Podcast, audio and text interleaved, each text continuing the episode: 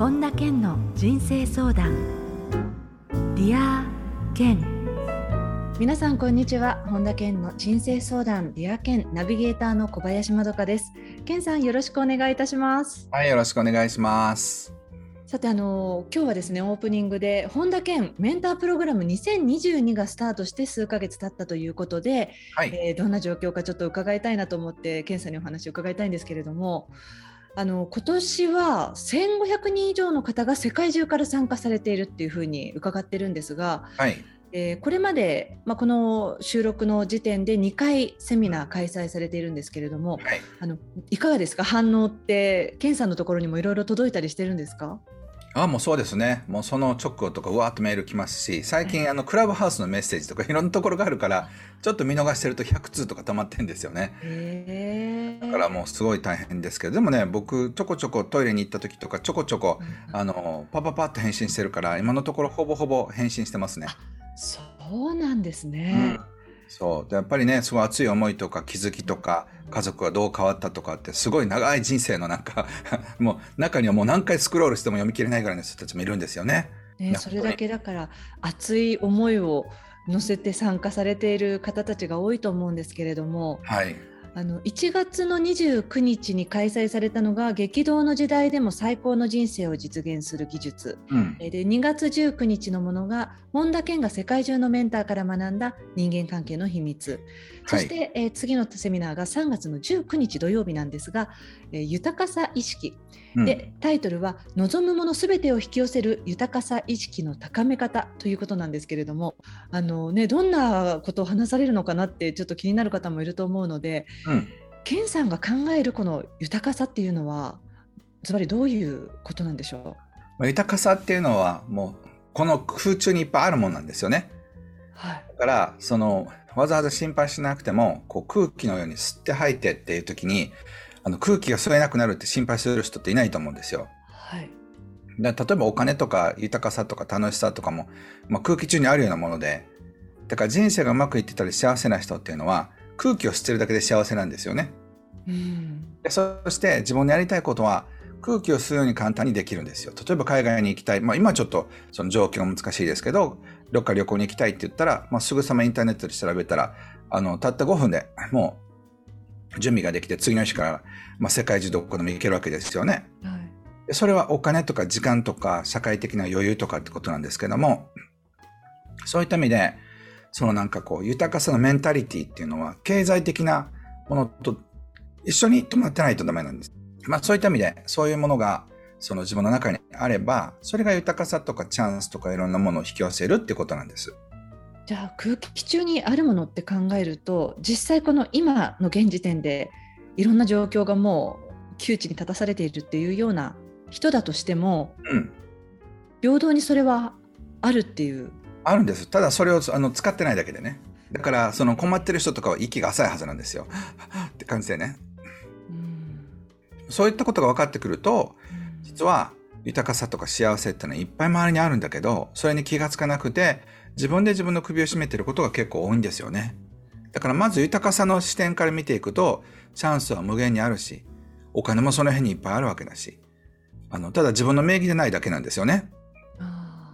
そう。でもそれは銀行経営で借りることもできるし、投資ってことで借りることもできるし、人のお金を使うことは全然できるんですよね。ちゃんと筋を通せば。で、人脈も同じように、あの、借りることができるわけですよ。だから、そうやって考えてみたら、皆さんは何だってできるんですけど、でもやり方がわからないのと、そういうメンタリティになってないから、あ無理だってなっちゃってるんですよね。もう最初からもう諦めモードというかね、あのダメだって思ってしまったらそれまでですもんね。そうそうそうそう。例えば50のおっさんがどうやったら10年で中国語で、えー、講演できるようになるのかって考えてる時に、ほとんどの人たちは、いや、50から新しいこと始めるのも大変だけど、新しい言語を習得するなんて無理って思うはずなんですよね。うん。でも、あの、50歳からそうやって始めてました。世界中のいるはずだから、じゃあ、その50歳からどうやって言語を覚えるのかっていうのは、ボケ防止にもなるわけだし、ちょっとやってみようと思って僕は今始めてるんですけど、はい、それは何だってできるってところからスタートしてるからなんですよ。そうか。いやそうだから今週のディアケンのここだけの話では豊かさを実現するミニオネアメンタリティについてもちょっと掘り下げて伺っておこうと思うんですけれども、うん、あの毎月ね1回いろんなテーマでその検査のセミナー開催されていますけれどもこの本田健のオンラインメンタープログラムの申し込みができなかったっていう方もセミナー1回だけでも今回のテーマだけでもちょっと聞いてみたいっていう場合はあの参加 OK なんですよね。そうそう、それも録画も見れるので、そのまあ12回やってますから、テーマでこれ面白いっていうのをアラカルトで見ていただいたらなと思います。まあ、僕はね、人生ですごく楽しいというか、面白いテーマを12個選んで話してるので、まあ、僕が一番楽しそうに喋ってると思うんですけど、まあ、でもね、本当ちょっとしたことなんですよ。その豊かさの関しても、ちょっと視点が変わるだけで全然違うので、まあ、これはね、ディアケンでももちろん出し惜しみせず、あの、お伝えしていきたいと思うんですけど、やっぱりね、3時間とか4時間とかの時間をかけてやるっていうと、もっともっと深くいけるのでね、でも、この、あの、無料でもこのエッセンスはディアケンでお伝えしたいと思いますので、安心してください。はいはい、えー、ご興味ある方は本田健公式ホームページご覧ください、えー、それでは本田健の人生相談リア健今日も最後までお楽しみください。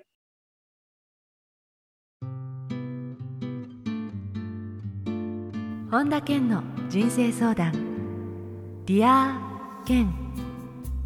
続いては人生相談のコーナーです。このコーナーではリスナーの方からいただいた質問に健さんに立体話法でお答えしていただきます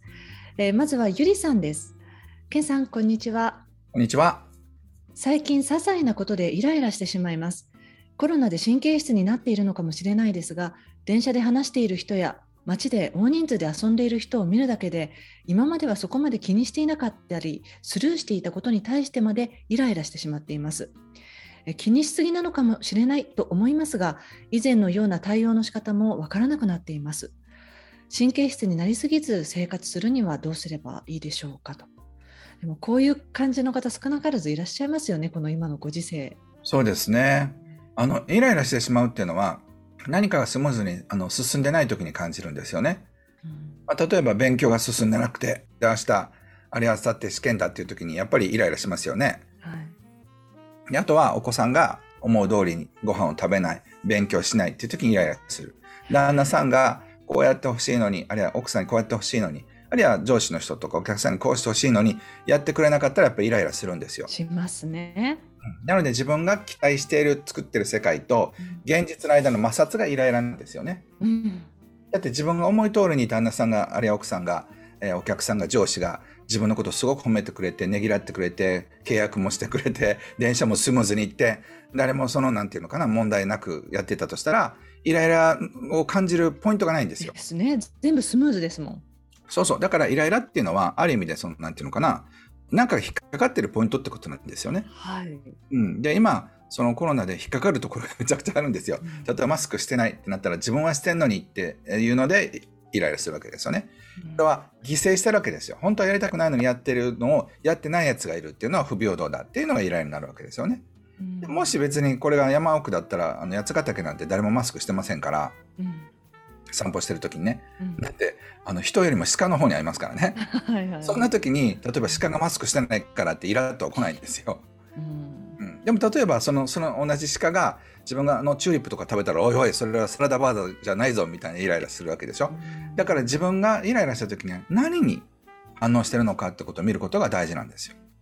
もう一つはいろんなことを我慢してしまっていると思うのでその我慢をやめられるところではやめていくっていうのもあのいいですよね。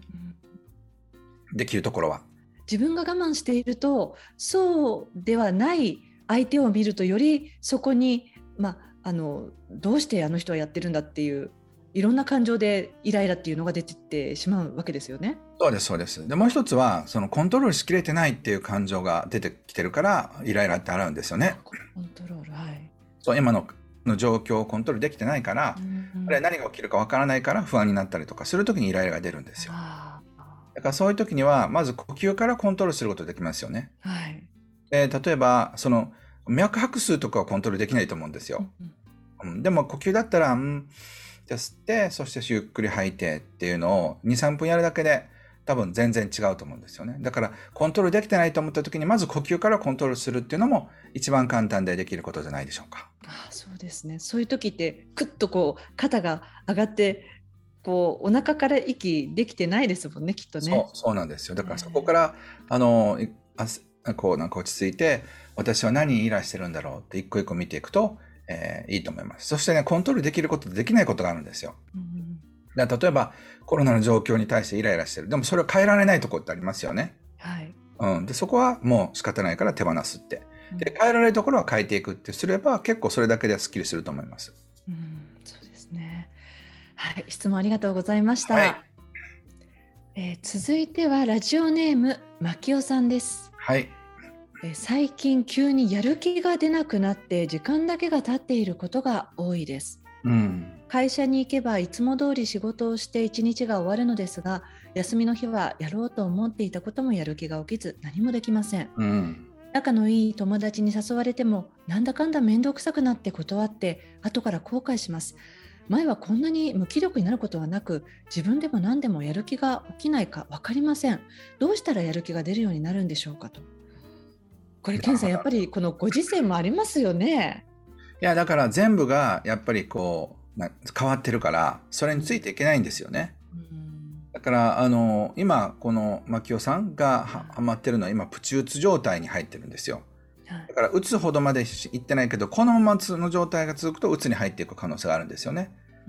例えば朝起きれなくなるとか、まあ、いくつかその特徴があるわけですけども、だからそういう状態に今自分があるんだってことにまずその正確に自分の位置が知れるかどうかってことなんですよ。でここから自分の心をもっぺんこう楽しい方向に持って自分で持っていけないと、まあ、ドクターのねお医者さんのその助けがいるあるいはカウンセラーの助けがいる可能性も出てきますよね。はい、今はまだ大丈夫だと思いますけどあ今そういう僕はちょっとうつの一歩手前ぐらいのとこにいるんだなっていう自覚がまず必要だと思います。であのこれってねその仕事の内容とかそういうことじゃなくて人生に対してのなんかこう諦め感というかその何とも言えない楽しくない感が出てきてしまっているってことなんですよ。うん、例えばさご飯食べててもその美味しいとかっていう感動がなくなったりとかね、うん、うん、あるいは何かしてても楽しいっていう感じがない、うん、そうすると、まあ、全てが無味乾燥になってしまうんですよ。まあ、これはねでも誰でも体験してると思うんですけどね。そうですねなんかそうですねいろんな制限があるこの数年間があるからなおさらそういう気持ちの方に引っ張られやすいっていうのもありますしね。そうなんです。なので、まあ一つのその処方箋としては、自分が少しでも面白いなと思ってたことをやってみるってことありますよね。うん、例えば自分がハマってたゲームをちょっとやってみるとか、ええ、あの散歩してみるとか、え、友達に誘ってもらって後悔したっていうんだから、うん、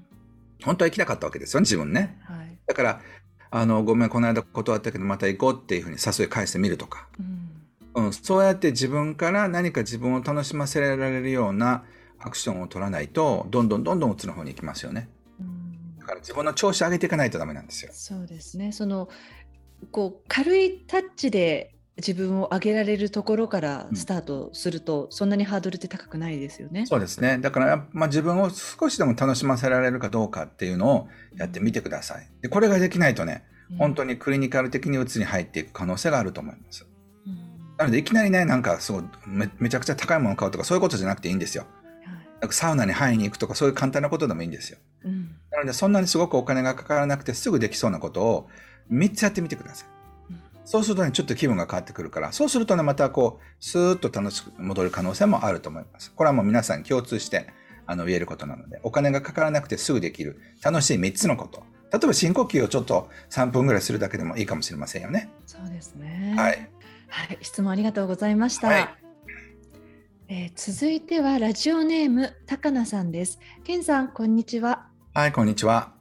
私は親しい友人との間でも頭では些細なことと分かっていても後から「ああさっきこれ言わなければよかったかな」とか嫌な気持ちになっちゃったかなと考えすぎてしまいます。考えすぎなのは分かっているのですがそのせいで自分から発言することが少なくなってしまいましたもっと気楽に会話ができるにはどうしたらいいんでしょうか？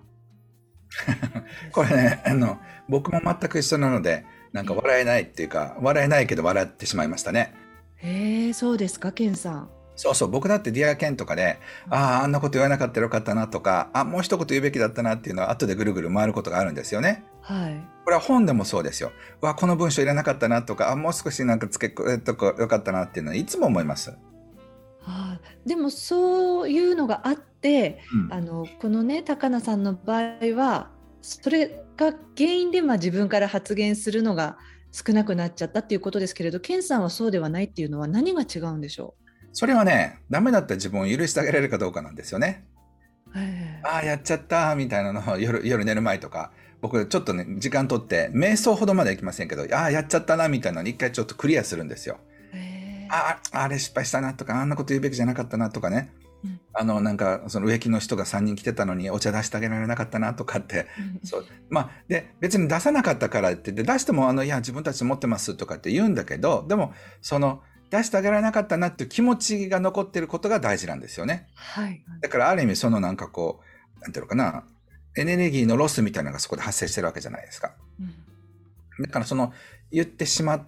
ってああダメだったっていうのと言わなかったダメだったっていう両方とも自分がダメダメエネルギーっていうのは残るんですよねその日のエネルギーとして。はい、でそれが積み重なるとそれこそ鬱になったりとかああこんなこと言うべきじゃないって最初からリスクを取らなくなったりとかするんですよ。考えすぎて言えなくなっちゃったりね。そうそうそうそうだから僕毎日毎日それをあの消去してます。へえ必ずその日のうちにっていう感じですか？まああのね、まあ、習慣ですよね。歯磨きしたりとか、ね、寝る前にああ、歯磨きしながら、ああ、あの人悪かったな、ごめんね、ごめんね、とかって言いながら、その人にイメージの中で謝ります。へえ。そう。で、あ、一言ちょっと、ね、言えなかったけど、うん、あ本当はもう大好きだよ、結婚したよって言ってあげたらどうっていうのを言い忘れたからね、今言っとくよって言って、その人があったかもそこにいるようにして、もう言って、で、そして僕は完了するんですよ。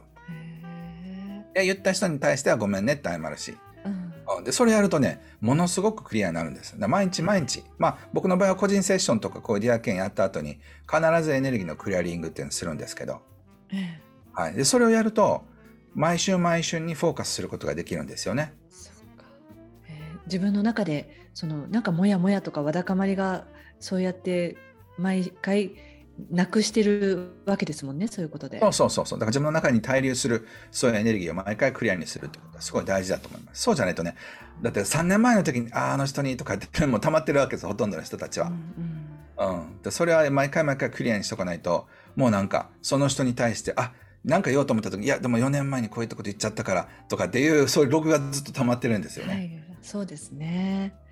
いいですね。そのその時にちゃんと自分の中で完了できたら本当誰のせいにもしないで済みますしね。そうですね。だからおすすめです。はい、ありがとうございます。はい、ありがとうございます。えー、続いてはラジオネーム花子さんです。はい。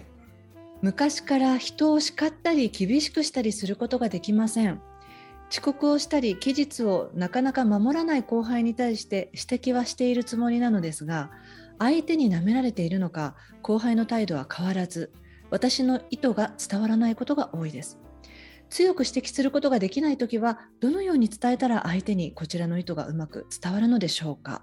という質問です。はい、これはねプライベートと仕事でまたちょっと違うんですよね。うん、あのっていうのはそのプライベートだとその罰と雨みたいな感じのことやるとややこしくなりますから、うん、ただあくまでも仕事って感じでいくとそして仕事も自分より下の人と上の人とまたちょっと違いますよね。はい、あの部下だったらもう比較的簡単だと思います。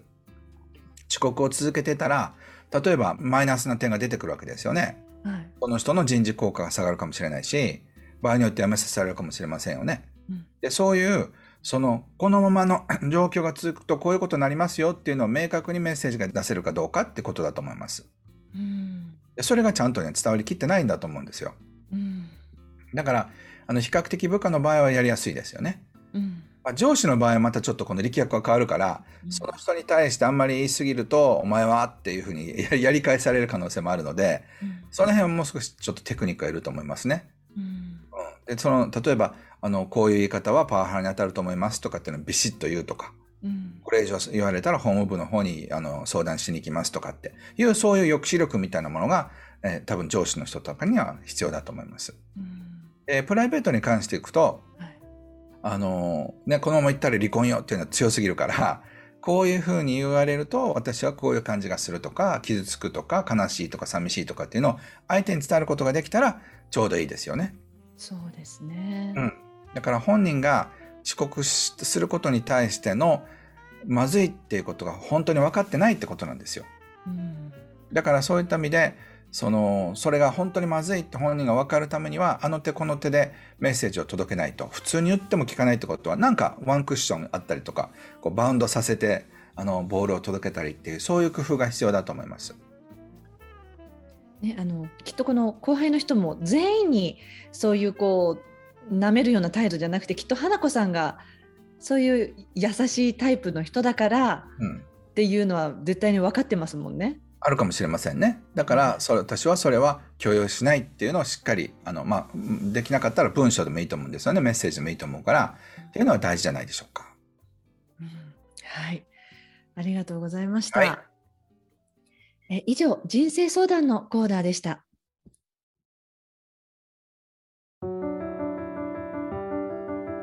本田健の人生相談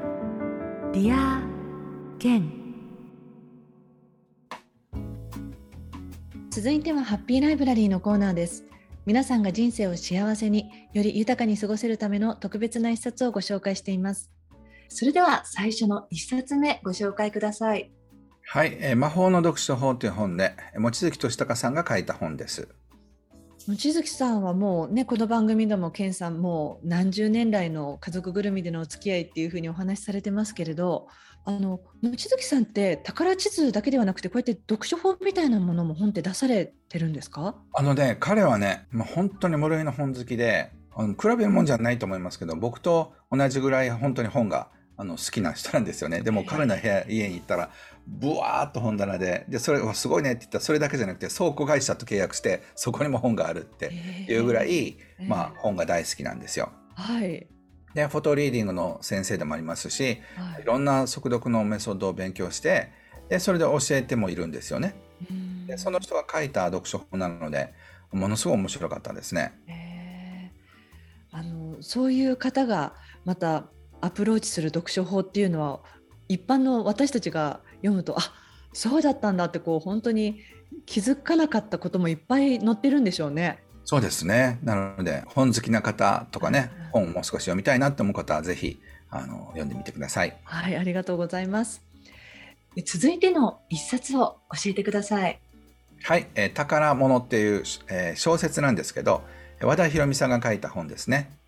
和田博美さんは健さんの一緒にねあのコラボをされたりとかもうかなり古いお付き合いをされてるんですよね？そうですね。であの和田博美さんとあの対談させていただいたんですけど、えー、その時にあの和田さんの本とかいろいろ読んでるあの一冊として、えー、この「宝物」って珍しく小説エンタメ小説風の本なので、え。ー、あのこれねすごくあの面白かったのでぜひ皆さん読んでいただけたらと思ってあげました。はい、あのカタカナで宝物っていうねタイトルですよね。はい、そうですね。はい、ぜひチェックしてみてください。はい。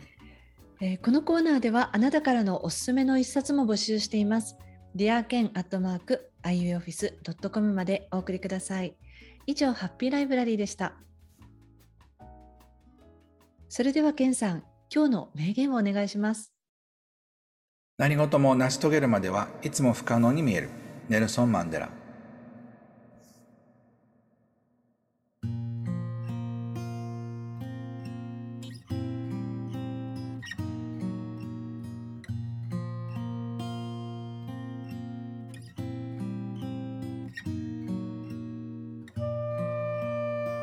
本田健の人生相談 Dear Ken いかがでしたでしょうか？あのオープニングでもオンラインのセミナーのお話伺ったりしたんですけれども、はい、あの例えばねこうセミナーだとあのリアルなものだと仲間もいたりそれから健さんのセミナーなんかではよく前後の方と6人ぐらいでグループ組んであのグループセッションしましょうなんていう時間もよくあるじゃないですか。はいはいはい、でもあの、ね、オンラインの場合だとやはりそのパソコンとかスマホで1人で参加するっていうイメージもあるんですけれども、うん、あの健さんのところでは参加者同士も交流できたりする場もあったりとかあの割とリアルよりももっと盛り上がるような感じの工夫っていうのがされてますよね。そうですね。あのまあ、できるだけオンラインっていうとね、なんか一人で寂しいってイメージもあると思うんですけど、まあ、皆さんの方は逆にもっと自由があるんですよね。はい、例え風呂に入りながら、1時間サウナに入りながら僕のセミナー見たりだとか、あの、ケンさん俺裸ですとかって、なんか知らなくていいよみたいなのとか、あのそういう自由もありますし、はい、まあ、あの、同時にそれで、あの、なんて言うんでしょう、ちゃんとそういう、こう、交流会の時には、それこそ服着てもらって、で、あの、みんなで乾杯とかってやって面白いのはね、やっぱそれで友達になったりとか、えー、お付き合いが始まったりとかっていうのも僕はいろいろ聞いて、報告を受けてますし、あ、こうやって新しい時代はなんか人間関係が起きるんだなっていうのがね、僕にとってはすごく興味津々ですね。ああの私のお友達であのコーチングをね今もこのご時世なのでオンラインでコーチングしてるっていうお友達が、うん、あの最初はね人間関係そのクライアントさんとの信頼関係ってこのカメラ越しでどうなのかなって正直思ってたんだけどねってでも意外とこの1対1でこう画面上だけれどそっちの方がよりつながったりするのよねってつい最近聞いたばっかりなんですけれど、うん、そういう意味ではあのリアルももちろん楽しいけれどもオンラインだからこそのもっと自分をこう開示しやすいっていうのもあるかもしれないですよね。そうそう普段あの普段着っていうかね自分の家からできるから、よりリラックスしてますよね。ですよね。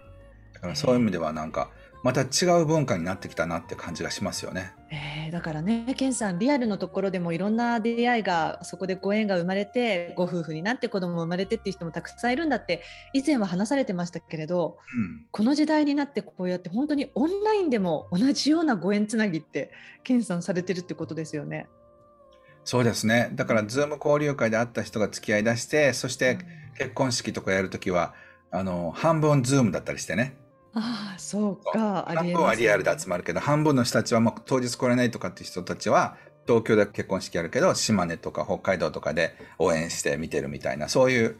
ねだったら、半分はメタ参加みたいなね。ありえますよね。結婚式も、あの、そのうちインターネットのカードで来て、リアル参加、メタ参加みたいななんかなるんでしょうね。ですよね。うん、本当、ケンさんの場合、しかも海外からもね、参加されてる方いるから、そうそうそう。ううね、世界中に。そう、大変ですからね。うんね。はい、ありがとうございます。はい、ありがとうございます。えー、さて本田健オンラインサロンでは毎月980円でサロンメンバーのみが視聴できる健さんのオンラインセミナーや特別ゲストとの対談などさまざまなコンテンツを配信しています。2022年今年の1月11日から毎月100円で600回以上のディアケンのバックナンバーが聞き放題のディアケンプレミアムがポッドキャストで配信スタートしています。ボイシーでは毎朝無料配信中の本田健の1分間コーチング。えそして毎月本田健の書き下ろしの新刊が読める本田健書店や最新情報に関しては本田健の公式ホームページや LINE アットで配信していますのでぜひご確認ください、えということで健さん今週もどうもありがとうございました。はいありがとうございました。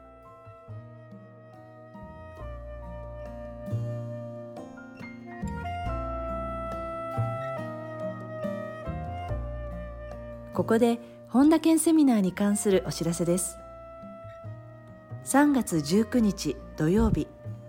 望むものすべてを引き寄せる豊かさ意識の高め方が開催されます。詳しくは本田健公式ホームページよりご確認ください。魔法の国サトゥの話。本田健の人生相談ディア健この番組は提供アイウェイオフィスプロデュースキクタス早川洋平制作ワルツ高知博桐原哲人ナビゲーター小林まどかでお送りしました。